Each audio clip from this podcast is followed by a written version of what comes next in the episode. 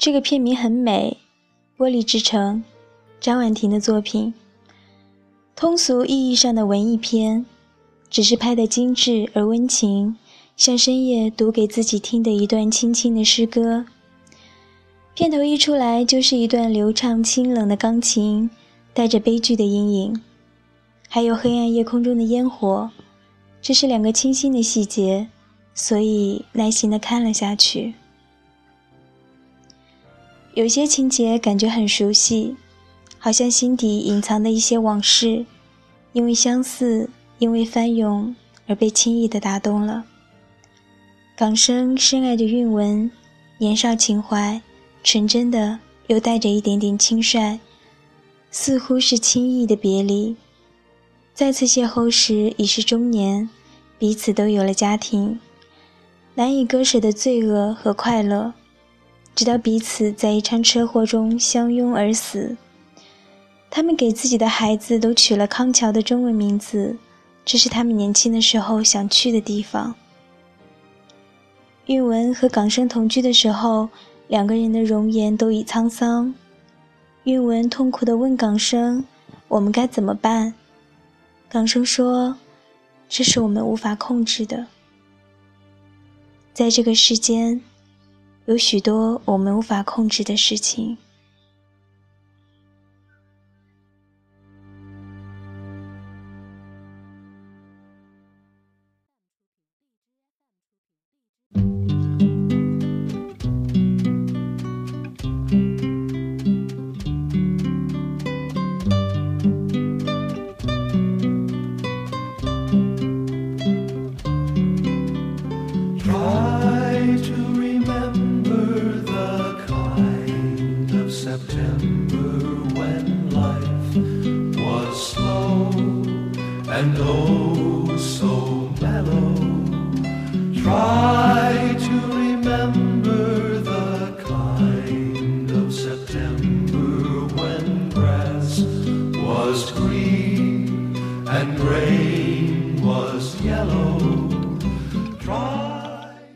再次听到这首老歌，一首经典的老歌，是自己曾经抄在笔记本上的。那个时候还在校园里。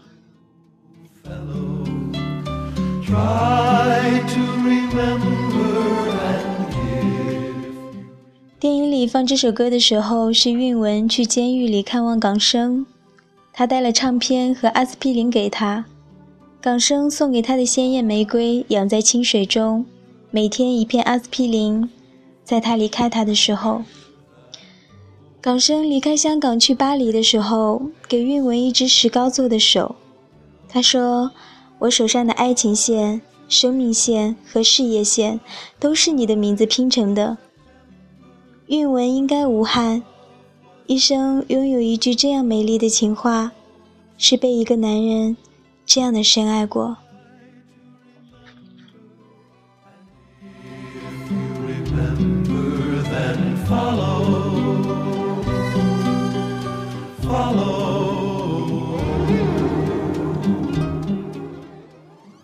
听着那首歌的时候，感觉到时光的衰老，只是我们还拥有记忆，这样就已经足够。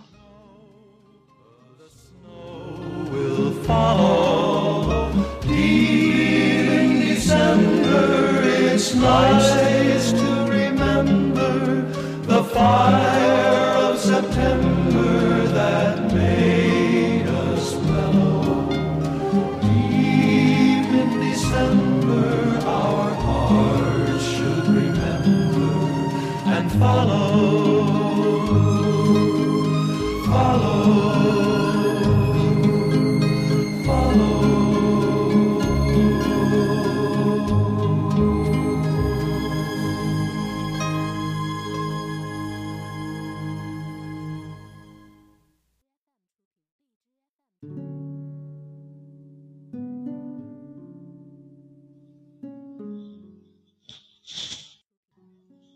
港生在巴黎过着艰难的生活，韵文想去看他，努力的挣钱，存够钱才可以打三分钟的电话给港生。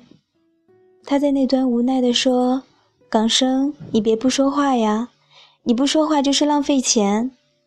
凄楚的声音，无奈的生活，这是他们无法控制的爱情。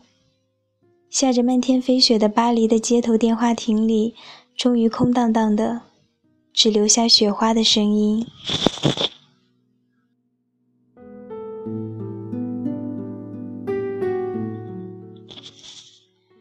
别离总是黯然，舒淇是美丽的，最喜欢她浓密舒展的长发，像一把海藻。在这部电影里，她的哀婉的柔情比一贯的飞扬调皮的多。也许是剧情的需要，港生再次因为要陪自己的妻子而对韵文失约的时候，韵文决定离开他。他说：“为什么我们常常会同时喜欢两个人呢？”他对自己的罪恶感手足无措。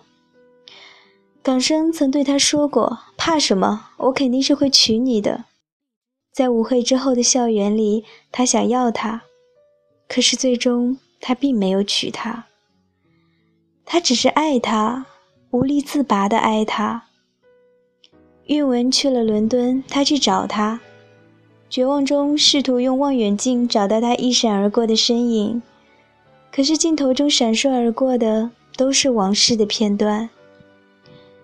韵文年少的容颜在夜色中像一朵鲜艳的玫瑰，韵文在风雨中扑向他的怀抱，以一种飞蛾扑火的姿势。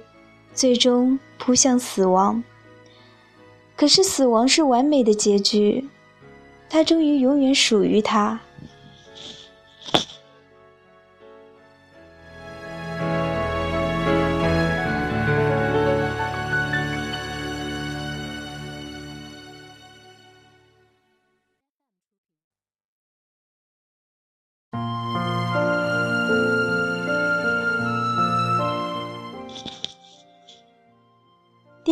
有那么多的音乐，钢琴柔情的旋律如水滴般清澈，还有满目绚烂绚丽的烟火，在黑暗寂寞的夜空中。爱情是一场偶遇的烟火，有些人能够看到，有些人一辈子平淡。在钢筋水泥的都市里，在玻璃之城，没有人有太多机会看到烟火。电影的结尾。空寂的走廊上，少年的港生拉着韵文的手去参加学校的舞会。